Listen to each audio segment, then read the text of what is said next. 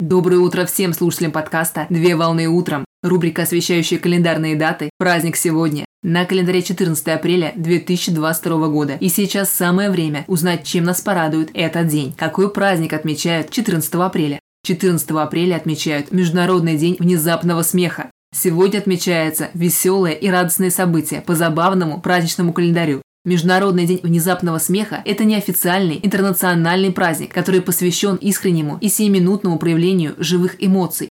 Цель праздника – это привлечь внимание общественности к событию и напомнить о том, как важно помнить о житейских радостях и уметь посмеяться и улыбнуться простым мелочам. Согласно данным из открытых источников, смех не только приносит радость в виде заряда и подъема настроения, но также является полезным для организма человека. Так смех способствует противостоянию стрессу, а во время процесса смеха организм быстрее обогащается кислородом, что влияет на работу головного мозга. Поэтому смех в целом благоприятен для здоровья и в частности для функционирования органов дыхательной системы и органов центральной нервной системы человека.